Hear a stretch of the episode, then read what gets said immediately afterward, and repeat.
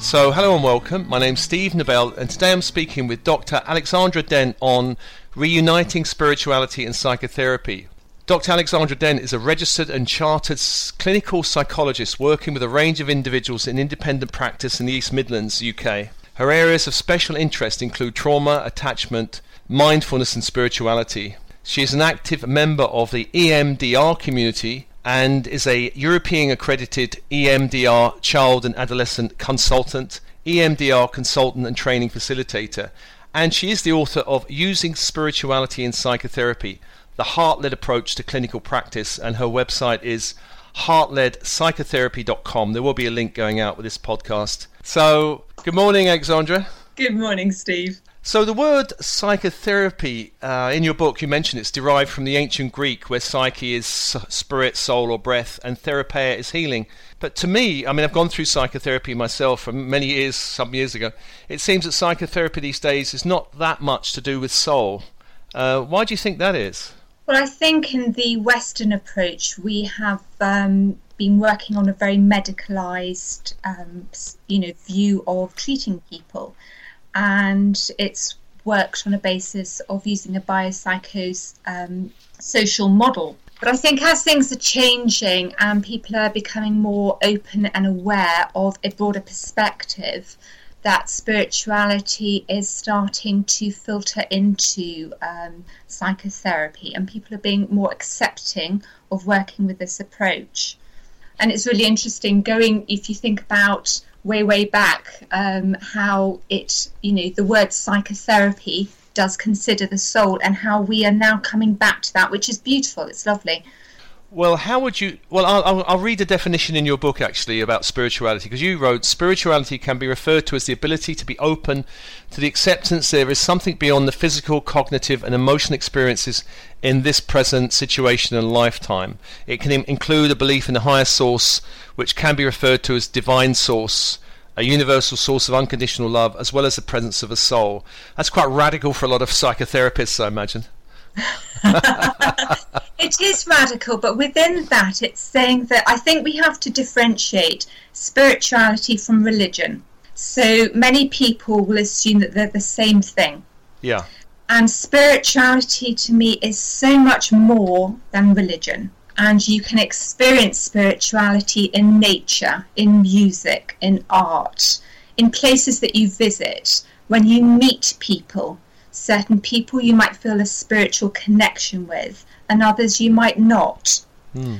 So I think it's allowing that um, that broadness, and if people are open to it, it's also acknowledging that there might be, if that's your faith, a presence of a divine source or unconditional love. It's not labeling it as anything. Now, some people might link that into their beliefs about God, Buddha, or other religions, and that's okay. Yeah. But it's a source of unconditional love. That's the main point to come back to. Right. And I think the difficulty with religions is that they get very complex, don't they? And there's a lot of war and fighting, which goes against the view of having a source of unconditional love and being a vessel for that unconditional love in yeah. the way we are with people and in our lives. Well, I guess uh, m- m- religions to me seem to be originally beginning by spiritual teachers and then they kind of become these concrete rules and belief systems. You know, if I was raised in the Christian tradition, and if you can have Christian counseling, I think, which has very much in that rigid framework. But mm. spirituality, what you're talking about, is is not rigid. It's not saying this is something you have to believe in. I know in your book you say, from my own personal experience as well as working with clients, I've come to realize and appreciate that incorporating spirituality into clinical work can not only access and utilize positive resources for an individual, but can potentially facilitate a transformational process that allows healing, possibly at a multidimensional level. So we're breaking out of this is the fixed belief system. It's really a kind of is it a kind of joint exploration? The whole process, would you say?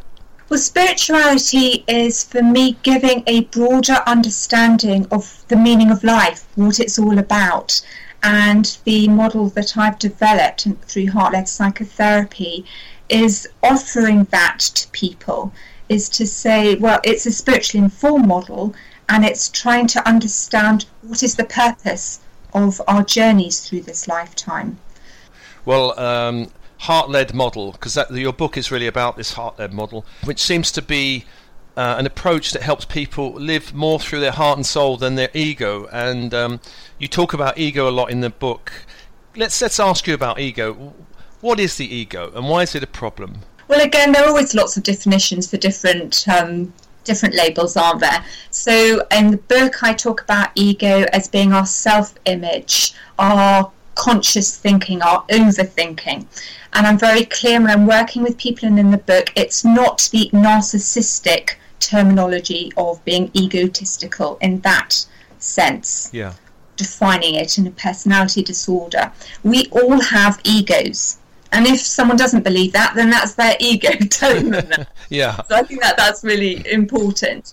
Yeah. And our egos are very, very powerful and they keep us stuck in the head. And there are four key characteristics that I talk about. I'm sure there are more, but the key characteristics I've observed is that the ego creates um, hooks into situations and people. Yeah. It makes us feel a victim. Yeah. It creates expectations. And perhaps the biggest is that the ego creates fear. Mm.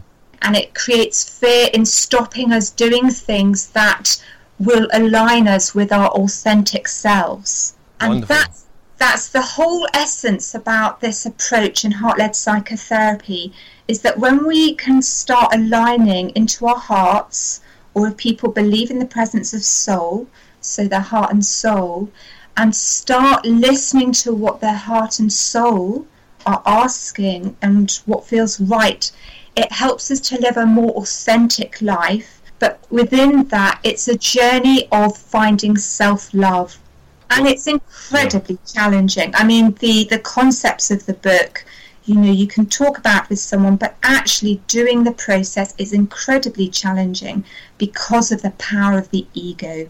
Well, I remember when I first came to Spiritual Path, I'd spent.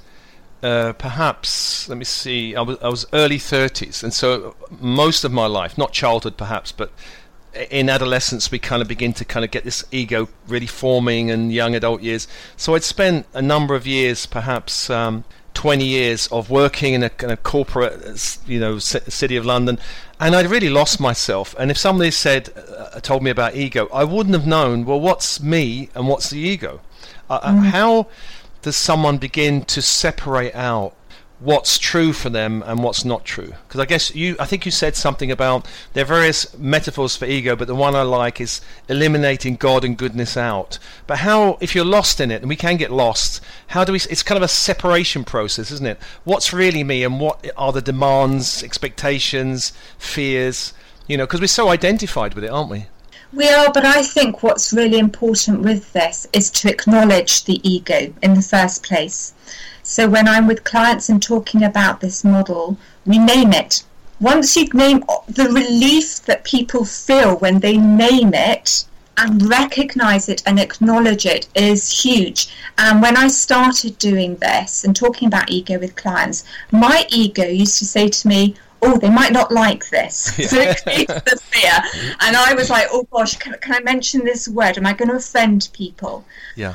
And so I had to become aware of how my ego wanted to block me from making more heart led work. And um, as I started talking about the ego with clients and describing what it represented rather than saying, right, it's being this narcissistic approach, the relief in people is so it's so lovely to see because they recognize it.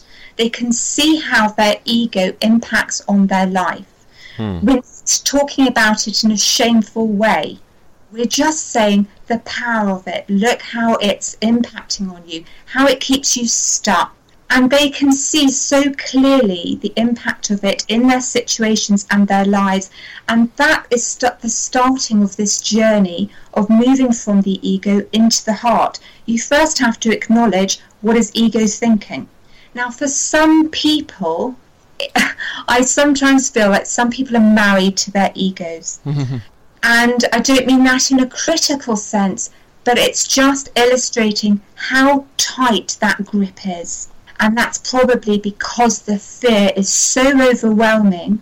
It is easier to stay stuck and self sacrificing and in difficult circumstances than move away from that. Yeah. But if you can't acknowledge the ego, you're never going to shift hmm. into the heart. Do you do you think that the ego is capable of change, of softening, of opening, of perhaps even eventually supporting the journey? I, yes, and I think the ego can really help the journey, and it's not about eliminating the ego, because I think it's like saying, right, stop thinking. You know, with mindfulness, let's get rid of thoughts.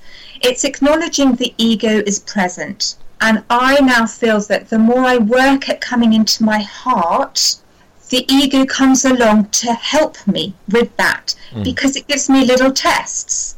But as I recognize that and acknowledge that, I can see what's happening and it can still teach me and still give me those tests of really testing out well, can I do it or can I come back into the heart? But if the ego wasn't appearing at times, I wouldn't be able to um, understand those lessons that it's giving me the opportunity to have. Well, let me ask you about the heart led model. Um, it seems to be a way of helping clients live a life through their heart and soul rather than their ego. What are the key concepts of this model? Okay, so it's a spiritually informed model, and I will emphasize that these are based on spiritual beliefs rather than medical facts. and um, it's based on the fact that we're on an individual journey in life.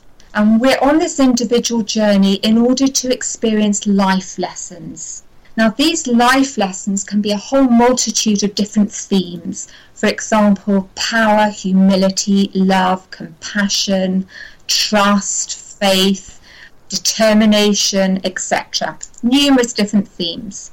And when we're on this journey, we tend to have a primary life lesson, some joint lessons, and everyday life lessons. And I'll explain a little bit more in a moment.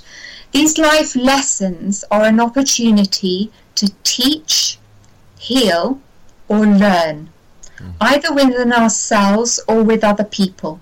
And the life lessons can impact us on different areas of our lives. So it could impact us on our family relationships, our friendships, finances, work, health and well-being, hobbies and community.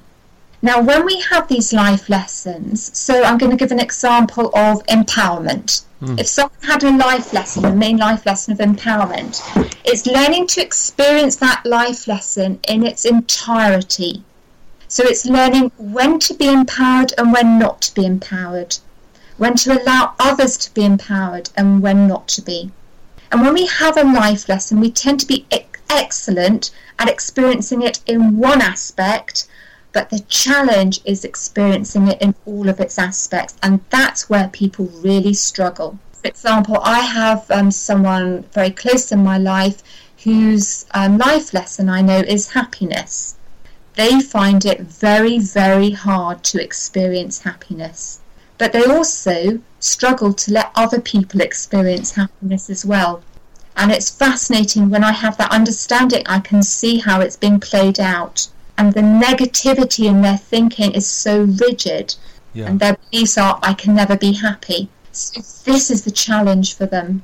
So the I talked about three different areas of life lessons. We tend to have a primary life lesson, and that is the main theme that runs throughout our entire life, and the biggest challenge we will have. Hmm. Now, some people have a few secondary life lessons alongside of that, but they'll be working mostly on their main theme.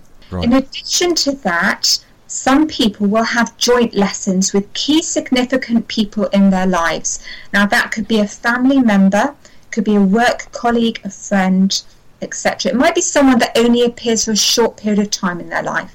But at a soul level, they would have contracted to work on a different theme in order to teach, heal, and learn with each other. So you might find one is more a teacher and one is more the um, learner, or they're both working similar to heal each other with that theme. Hmm. And then on top of that, we can get everyday life um, lessons. And that's when we go through various aspects or various times in our life where we're bombarded by loads and loads of challenges. But there's a commonality in the theme of those challenges. Hmm. Now, example I give my clients when I'm describing this is about 18 months ago, I was um, experiencing quite a lot of challenges um, in all areas, and I recognised that the common theme was about boundaries. And it was an opportunity for me to protect my boundaries. Now, physically, my neighbours were building an extension, but they were breaching the boundaries. Hmm. And kept breaching it and we were going through the legal process and build you know getting documents but even when we had those in place they the builders kept building higher than they were meant to and i had to work incredibly hard. The easiest thing for me to do was just to let it go. And just you know that would be my default is i just don't like conflict don't want to do this. But actually that was impinging on my boundaries and also my ability to sell my house at some stage. Hmm. so I had to rise to that challenge and really work at that. In the same instance, I was being challenged by some um, a supervisee who was pushing boundaries to a very, very difficult level, and I had to come up firm and protect those boundaries. And that was happening in all these areas in my life. Once I understood that idea of what that theme was about, I could approach that situation differently. Okay, so it gives you a different perspective. Can I ask you around lessons? The point of lessons, I'm imagining, is growth. Is to grow. Yeah. Is that right? But we're not having these lessons to be punished. Yeah. It's very important that they're they're not a negative. They are an opportunity to experience and understand something, a theme. Yeah. And it's something that we have chosen to do at a soul level. If people believe in a soul and the concept of a soul, at a soul level, we have chosen to experience this. But we're not doing it to punish ourselves or other people. Yeah. And within that, if we can learn to understand and experience these life lessons, it does help us move forward in life, move into the heart, make the right choices, heart led choices, rather than ego led choices. Yeah. And that helps us to align not only with our authenticity, but our spirituality and unconditional love and self love. Yeah. I know in the book you mentioned making a heart led choice sometimes requires a leap of faith where we venture into new territory without knowing what the outcome will be. Is this something that, that a heart led approach also helps individuals move towards? I think that it is very important for people to be aware that often when there are difficult choices to be made, it will require a leap of faith if you want to make a heart led choice. Within this, there's always a choice. You make an ego choice or a heart led choice. Making heart led choices, especially in big areas, is exceptionally challenging because of the fear that the ego creates. Yeah. And I describe taking a leap of faith as standing on a cliff or a mountain, jumping off without a parachute, and you don't know whether you're going to land or not. The ego will kick in and go, Well, you haven't got a parachute, and this might happen, you might break this, and you might die. Right. You know, it will create all of these scenarios that will make it so difficult to take that leap of faith. But when you take a leap of faith that is heart led, the understanding and my own experiences, the outcome will always be okay. But Right. you're not allowed to know that at the time because if you did, it wouldn't be a leap of faith. Hmm. But when you follow your heart and your soul, you're aligning with your authenticity and it will be okay. Well, let me ask you um, about your book, Using Spirituality in Psychotherapy. Who is this book for? Could you say something about the book that's coming? I know it's coming out shortly. Yes, okay. So when I wrote the book, I had to work out, like you're saying, who's it for? And when I started writing it, because I've never written before, I was actually trying to make it for everyone and then realised I've got to have an audience here. Yeah. And um, so the book is primarily lit- written for clinicians to help them, if they're open to this, to use this approach with their clients. The concepts in the book, however, I would say are relevant for anyone. It's just written with the clinician in mind, but I know that a lot of my clients and friends are very keen to read the book because of the concepts in there. And if you can read the concepts and understand them, then you can apply them in your own life. So, um, just to remind everyone, The website is heartledpsychotherapy.com. So, Dr. Alexandra, thank you so much for speaking with me. That's a pleasure. Thank you for having me.